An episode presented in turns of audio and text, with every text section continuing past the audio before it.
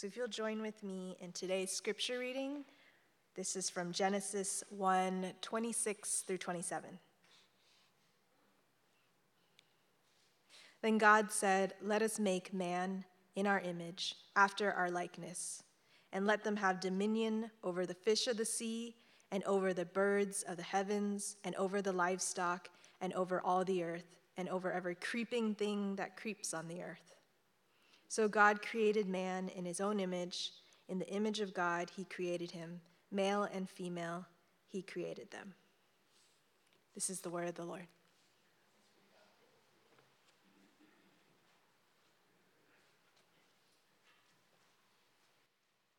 Morning.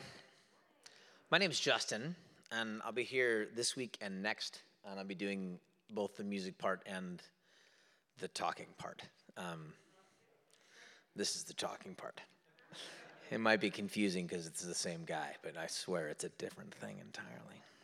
Uh, I love being here, uh, and I say this every time I'm here. Um, I get to be kind of a cousin of sorts. I wish I was more like a brother. I'm just not here enough uh, I get to be kind of a cousin of sorts uh, in the Regen family. I've been around for a long time. My friends and I planted a church in Concord back in 1998, um, and we were in conversation with the team of folks uh, who were planting this uh, way back when. So I've literally been around off and on uh, since this church was given to Oakland. Uh, as a great gift, and it is. It's it's a great gift to the city of Oakland, and it's a great gift to me so I feel very much at home here. You'll vibe that. You're like, he seems awfully comfortable for being a guest. Um, I'm not a guest, I've been here longer than you. So, um, and I'm thrilled to come in now. These these two Sundays, if you talk to folks who do church things, who like make Sundays happen, because I think we're all there at this point. Like church is not what happens on Sunday. Somebody say amen. Like this is a gathering, and we come to the but like we are the church. Somebody say amen. Like we're way past all that. But if you're part of the team of people, the group of people who, uh, or you've been around long enough, you, you know that like these two Sundays, the Sundays, the Sunday after Christmas, and then the Sunday after New Year's, these are harder. Um, and I like that I get to be here now because, like, if you're here right now, you mean it. I'm thrilled. Also, and I'll continue to say this to you and, and to, to my folks in Concord and otherwise, like, in general, if you're showing up on Sundays, online, in person, at this point in time, at this point in the cultural trajectory, uh, the country in which we live, if you're showing up, you mean it. If you're showing up now, receive that, even now, as evidence of a really good work that has begun in you. It's an act of worship to just show up. Somebody say amen. But we don't just worship because it's a responsive thing. We worship because we recognize, as an act of worship, this is part of what it means. We recognize that there is a work begun in us that we're a part of that is bigger than we are, of which we only know a part. So I'll just start this morning saying this is where I'm going with the teaching in large part is the work begun in you that you bear witness to by showing up here or here it's a good, true, and beautiful work. And God intends to finish it. Because God only starts things that are good. Somebody say amen. And God finishes everything God starts. God only starts things that are good, and God only finishes and God finishes things that God starts. So the good, true, beautiful work that has begun in you that you are bearing witness to this morning will be finished. Uh, a number of years ago, when um, like I told you, I planted that church. We got, I got invested. I'm not a numbers person. I was a I was an English major with a philosophy minor. I went into college thinking I was going to do theater, and then it turns out I'm five six, um, and that doesn't look good on stage. Um, all the female leads are like this, and um, I, I, English major, philosophy minor. Like I'm not a numbers person, but I got into into, into doing church stuff. I sort of fell into that. Well, some other time I'll tell you that story. And we started hearing all these numbers. This team of folks, we planted this church, and like, you know, people aren't coming to church anymore. We're like, well, we are. and they would throw numbers out there. Like, sometime, this is like, yeah, I don't know how many years ago this is, but this at, the, at that point, it was like the, uh, the population in America had grown, just in the States, The population in general had grown by somewhere between 11 and 13 percent, depending on how you measure it. And the church attendance during that same period of time had fallen off between 25 and 27 percent. And that, they said that trend's going to continue. I was like, wow, that's fascinating. Those numbers continue to continue that in that direction. Like it's it's a, it's a heck of a time for you and I to call ourselves Christians, for you and I to be church attenders. And I will say again, I believe so strongly that that is evidence of a beautiful work that's begun in you. And so I don't show up this morning just because I've got something to say. I don't show up this morning just because like I'm being paid to be here. I show up this morning because I really do believe that God's doing a beautiful thing, and I'd like to be a part of it. And even what I do this morning, I've prepared a teaching. I've practiced these songs. I've done these songs a lot, so I don't show up ever anymore thinking like, well, I've got enough to bring to the table and I can inject that into a space and it'll be rad. It's actually never the way it works. I can bring the best of what I've got to the table at any point, specifically this morning, and it just wouldn't matter if I was not speaking into trying to encourage and inform a good work that God has already begun here. That's the ball game. The ball game is that God started something in you. That's what makes it worth showing up for me and for you. So this morning's message I've entitled Missing Legos and the Hope of Christ in You.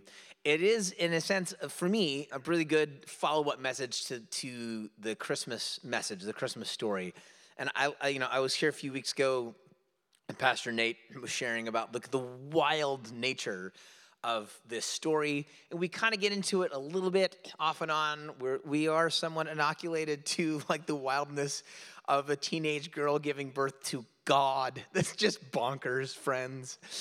It's nuts, and the reason you know it's nuts is because of how hard it is to be a teen mom. Still, somebody say Amen. Like you want to get back in touch with the with the, with the gospel, hang out with the people that the gospel tells stories about, teenage moms. And believe that Jesus Christ is showing up in those spaces, that'll change your life. It's wild to think that God decided to show up that way, really specifically. How is this pinnacle moment in history going to happen? God, like, is born, he's a psych, and then he's because of living in a baby, there's a belly, and then it's got to be fed and breastfeeds and poops on himself. Like, this is like, that's bananas. It's ludicrous. Born to a teenage mom. That hope shows up in the world and does not conquer immediately. Somebody say amen. Jesus needed to have his butt wiped he was a baby. Hope showed up and said, I'm going to place myself in your hands, and you will become someone who can care for and carry hope.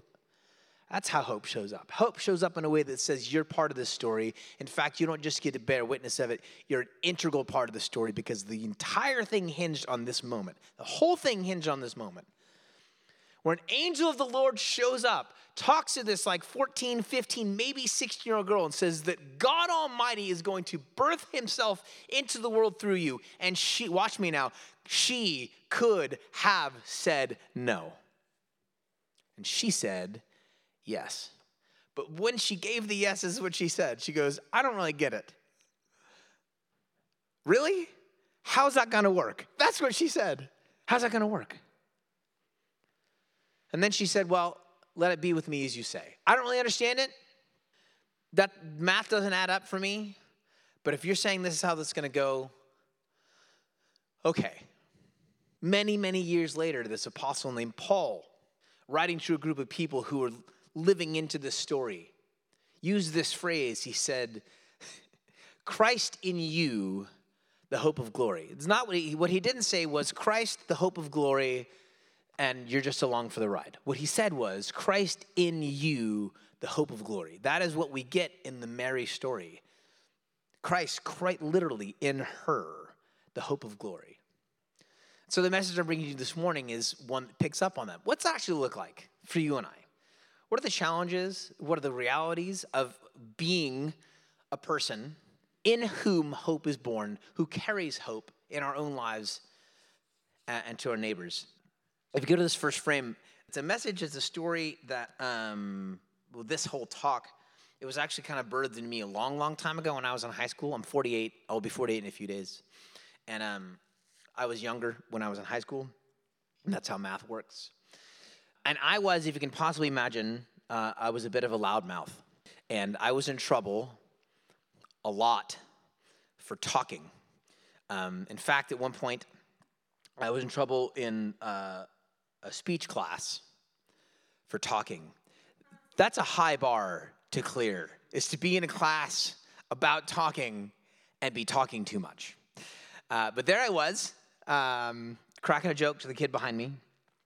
And uh, Mr. Ross, who was the teacher, said, Mr. McRoberts. And I knew the tone, I knew that, like, the whole thing. I'd been there before, I'd been in trouble. So I, do, I pick up my bag, start walking towards the door. And he says, um, Just one second, excuse me, if you don't mind coming up here. So I walk up, look at my backpack on my shoulder, just the one shoulder, because I was trying to be cool still, before I knew how much it would cost my back long term to wear a backpack that way. Uh, and he said, You can set your bag down here. So I set my bag down next to the table to do his desk. I said, if you just stand right here, there's a little raised area where we would do our like speech presentations.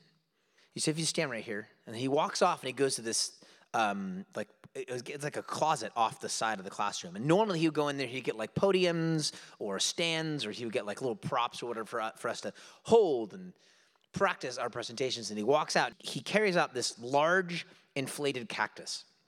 It was like yay high on me. This was good size, and it was already inflated. And he set the cactus down next to me, and then he walked out and he sat down in my seat in the front row. I sat in the front row because I was in trouble a lot. Sat down in the front row. said, Okay, Mr. McRoberts, you'd like to entertain? The floor is yours. You have five minutes. and I totally froze, just stood there silent. Because it's one thing to steal someone else's moment. It's another thing entirely to have your own and have to make something of it. Somebody say amen? Said, like, Mr. McRoberts, you have five minutes. And I just stood there dead silent for I don't know how long. I don't know. Finally, the kid I was cracking a joke to before, his name is Dave, Dave Meany. Dave Meany goes, Oh, come on, man. Just pretend like you're in the desert. It's just a cactus. At which point, Mr. Ross said a thing that over the course of many, many years would quite literally reorient the way I see my life. He said, No, it's not. And they looked me square in the face. He said, It is what you make of it. It is what you make of it. And it took a minute, but maybe for the last two minutes of that five, like it wasn't a cactus, it was a space alien it was a tiny rocket ship. It was a long lost friend. Because it wasn't a cactus, was it? It wasn't. It's a piece of plastic. Molded piece of plastic with like nasty, nasty high school teacher breath in it. Imagine how that thing smelled inside. That's just a disgusting idea. That's what it was a piece of plastic with like with teacher breath. That's what it was. What I've come to recognize over the course of many, many, many years is that pretty much nothing in the world is what it is. I hate that phrase. Anybody with me? I hate it. It is what it is. I can't stand that phrase because pretty much nothing in the world is what it is. If you're a person of color in the 1930s, 1940s, 1950s, and people looked around at the systems in America that were keeping you locked down so that you could not grow, you could not make money, you couldn't buy a house, you couldn't get a job, and someone just had told you it is what it is, how would you feel? Those systems, the systems of oppression, aren't systems that were downloaded from on high. They are systems that were put in place by people in power. Somebody say amen? So, something even as monolithic as systemic racism isn't a matter of it is what it is. It has been made that way by people in power or by people who chose to take the power they had on hand. And so when you take figures like Martin Luther King, and you take figures like Malcolm X, and you take figures, these are not people who had immense power at the time. What they did was they decided that it is what it is, just simply wasn't going to cut it. What they said was, I'm going to make what I can with what I have on hand. Somebody say amen. And that makes them look a lot like God, who took dirt and created human life, who took nothingness and created existence, who took death in his hands and made life eternal. It is what it is as a way for you and I to quit on the journey that we have been placed on. It is what it is as a way for you and I to divorce ourselves from the actual divine roots of our personages. That we are not people who simply accept what is given to us. We make things good, we make things new, and in so doing, we participate in the story that we've been invited to. Mary could have said no because she didn't understand how it worked, but she said yes so that she might participate. It is what you make of it. And what she made of that moment was an opportunity for hope to be born into the world through her very body. Somebody say amen. So it's not always uh, a matter of, of uh, kind of grand stories, but if you look at this, if you look at the passage here from Genesis, this is our scripture passage, then God said, Let, let us make mankind in our image, in our likeness, so that they may rule over the fish in the sea and the birds in the air, and the livestock and the wild animals, and over all the creatures that move along the ground. The massive difference, one of the massive differences between humanity and every other creature on the planet is this capacity to destroy and make new in the way that we do.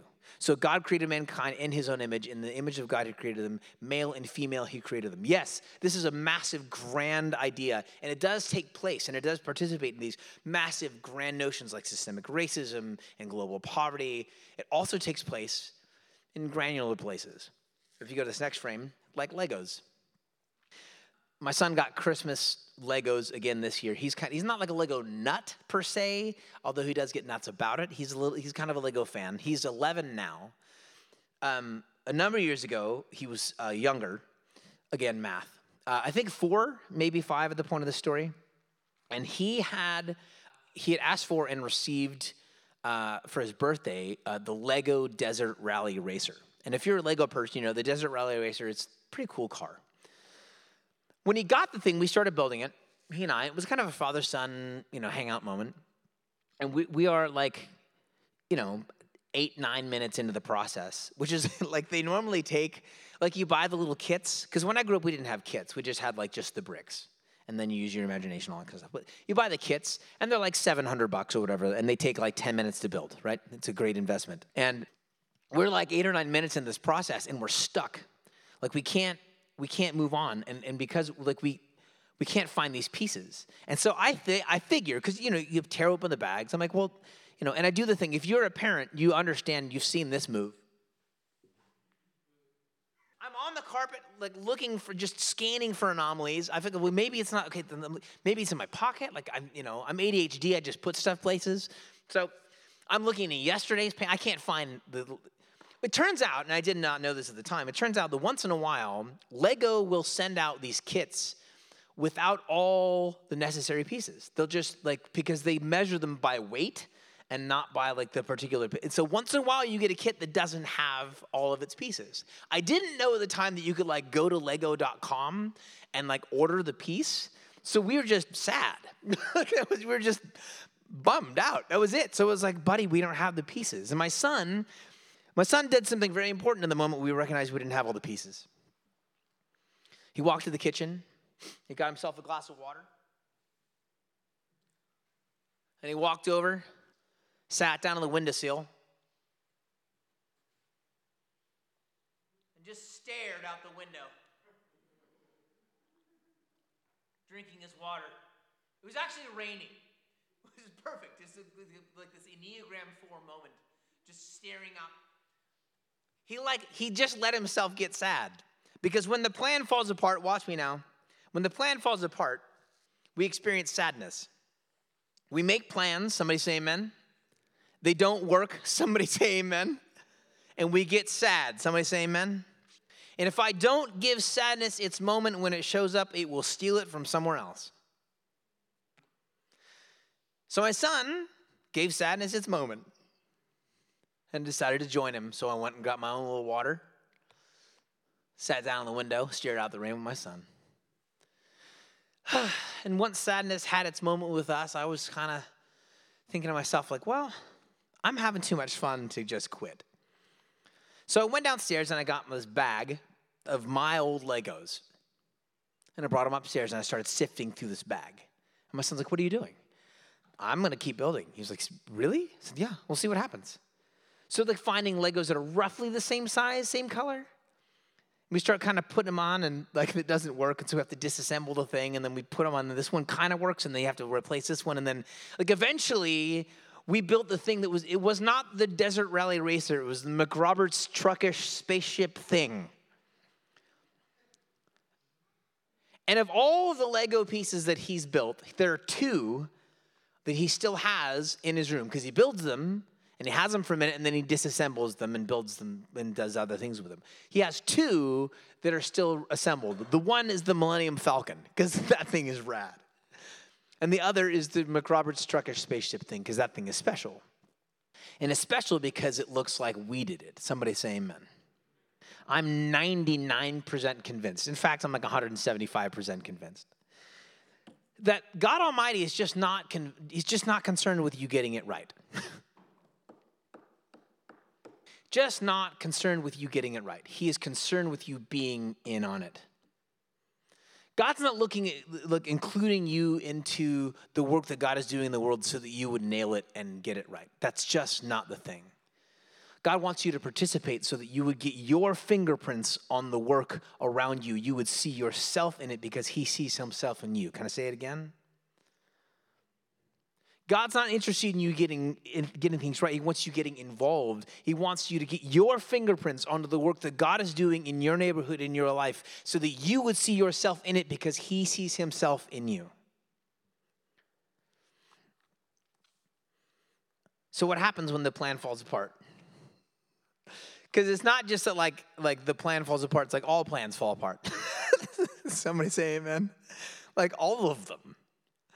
So what's it look like for the plan to fall apart? What's it look like for Jesus? So here's this is the, uh, another text we'll dig into.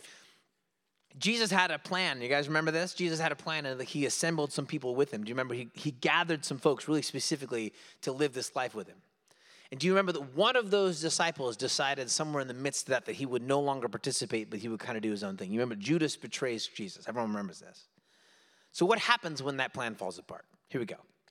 And the apostles returned to Jerusalem from the hill called the Mount of Olives, a Sabbath day walk from the city. When they arrived, they went upstairs to the room where they were staying. Those present were Peter, John, James, and Andrew, Philip and Thomas, Bartholomew and Matthew, James, son of Alphaeus, Simon the Zealot, and Judas, son of James. They all joined together constantly in prayer along with the women and Mary, the mother of Jesus, and with his brothers. In those days, Peter stood up among the believers, a group numbering about 120, and said, Brothers and sisters, the scripture had to be fulfilled, in which the Holy Spirit spoke long ago through David concerning Judas, who served as a guide for those who arrested Jesus. He was one of our number and shared in our ministry. With the payment he received for his wickedness, Judas bought a field, and there he fell headlong. His body burst open. Merry Christmas. Uh, and all of the intestines spilled out. This is being read in a church. There's just some gross stuff in the New Testament. His intestines spilled out. Everyone in Jerusalem heard about this, so they called that field in their language, and I don't know how to say this exactly, but I believe it's Akeldama, that is, field of blood. For Peter said, It is written in the book of Psalms, May his place be deserted, let there be no one to dwell in it, and may another take his place of leadership. Therefore, it is necessary to choose one of the men uh, who have been with us the whole time the Lord Jesus was living among us, beginning from John's baptism to the time when Jesus was taken from us. For one of these must become a witness with us of his resurrection. So they nominated two men Joseph called Barsabbas also known as Justus, and Matthias.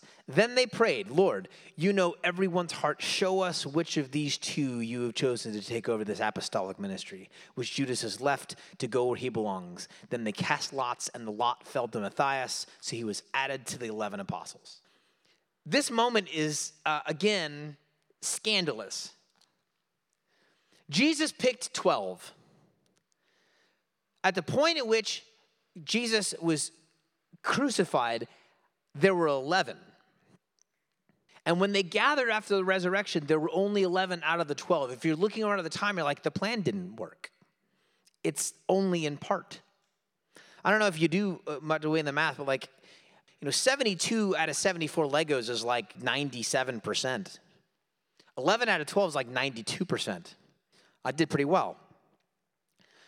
When the disciples look around and they figure out that like the, you know well we have to do something they're like well okay what we'll do is we'll, we'll, try to we'll pick someone who's been around a long time. So then that pares it down some. We'll pick then of the people who've been around a long time who was an actual witness of the resurrection and that pared it down some. But they still couldn't choose between the two. And so what they did is they cast lots. That's like flipping a coin. It's like doing this Imagine being Matthias. Like all the other apostles were chosen directly by Jesus, and Matthias is like, I, I won a bet and I got in. Matthias is no joke the apostle who like would go, he like, we need sandwiches. Matthias, that's you. That was him. But what they did is they got creative. They're like, what do we do with we have on hand? Jesus picked 12. We don't have the one that he picked. So, what are we going to do? We're going to do the best we can to kind of do the math, but then eventually we just have to make a decision. They flipped a coin. And they did what they could with what they had. And they trusted, watch me now, and they trusted that the best they could would be received by God in grace and in power, and that God would continue to do a beautiful, wonderful work in, through, and among them. It wasn't about getting it right, it was about participating and doing the absolute best they could and trusting the rest to grace and to the power of Christ. Oftentimes, tell me if you're like me in this way, I get so hung up on the pieces that I'm missing that I don't recognize how much good there is around me already. Like I'm the person I'll invite 10 people to the party and I'll notice the three that don't show up and and like it's great that the seven are there that I'm really but I'm really bummed about the folks that didn't show up. Anybody with me?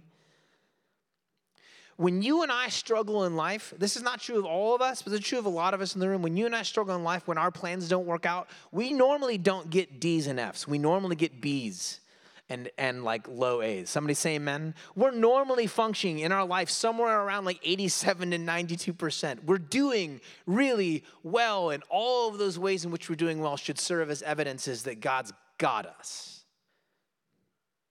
And maybe the rest of it isn't a matter of us waiting for God to fill in the rest of those pieces and bridge the gap between 92 and 100. Maybe that 8% is the place where God says something along these lines. What do you want to do with that?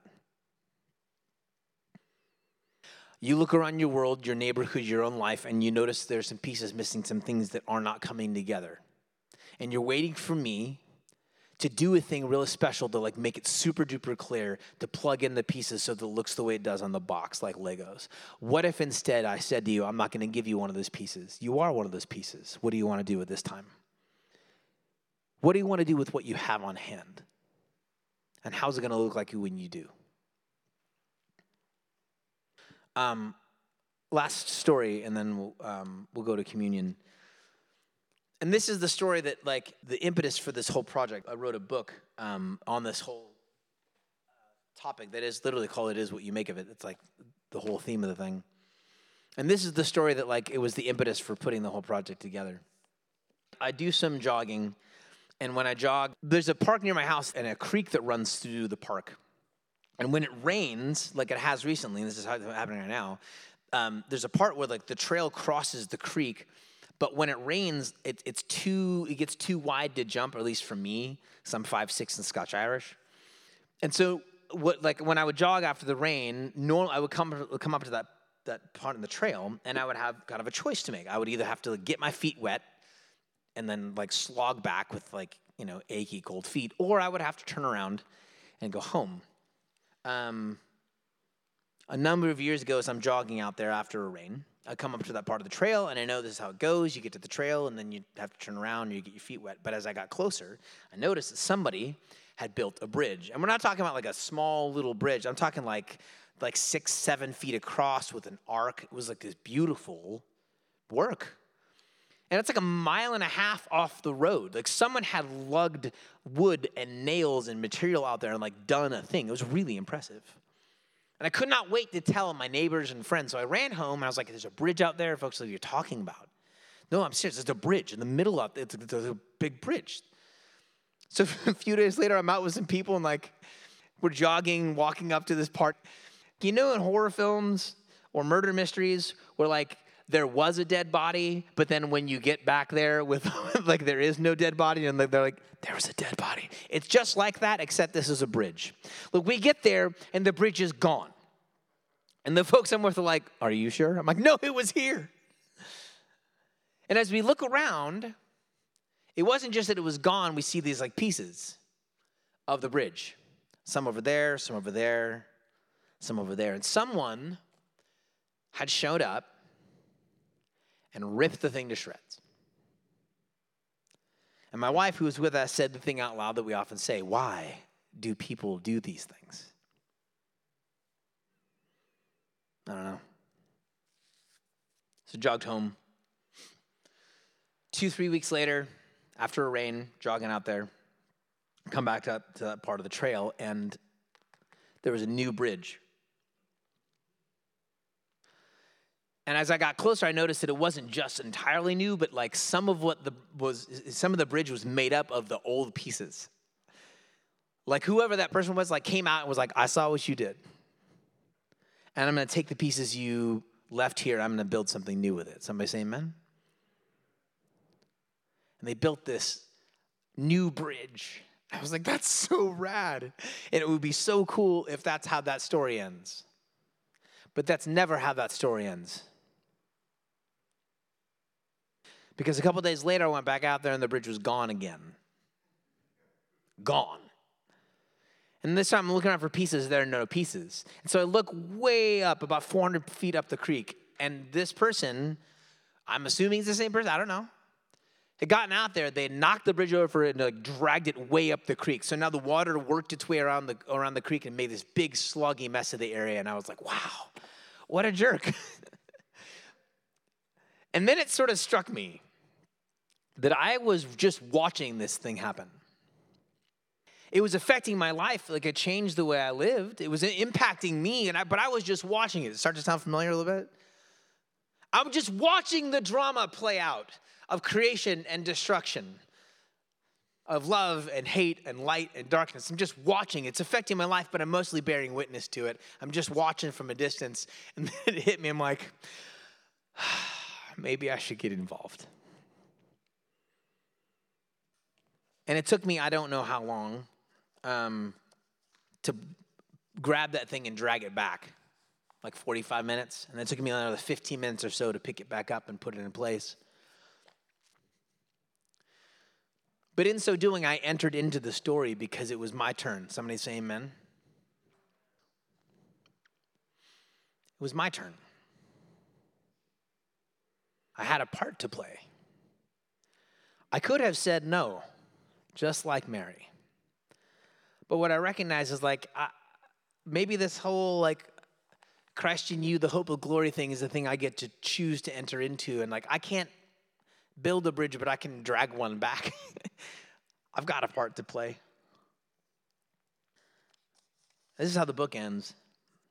It took me about an hour and a half to pull the whole thing back to where it originally been, and another 15 minutes or so to get it back upright. I didn't get to finish the four mile jog I'd planned to do that day, but I might have become the first bridge fit athlete in North America.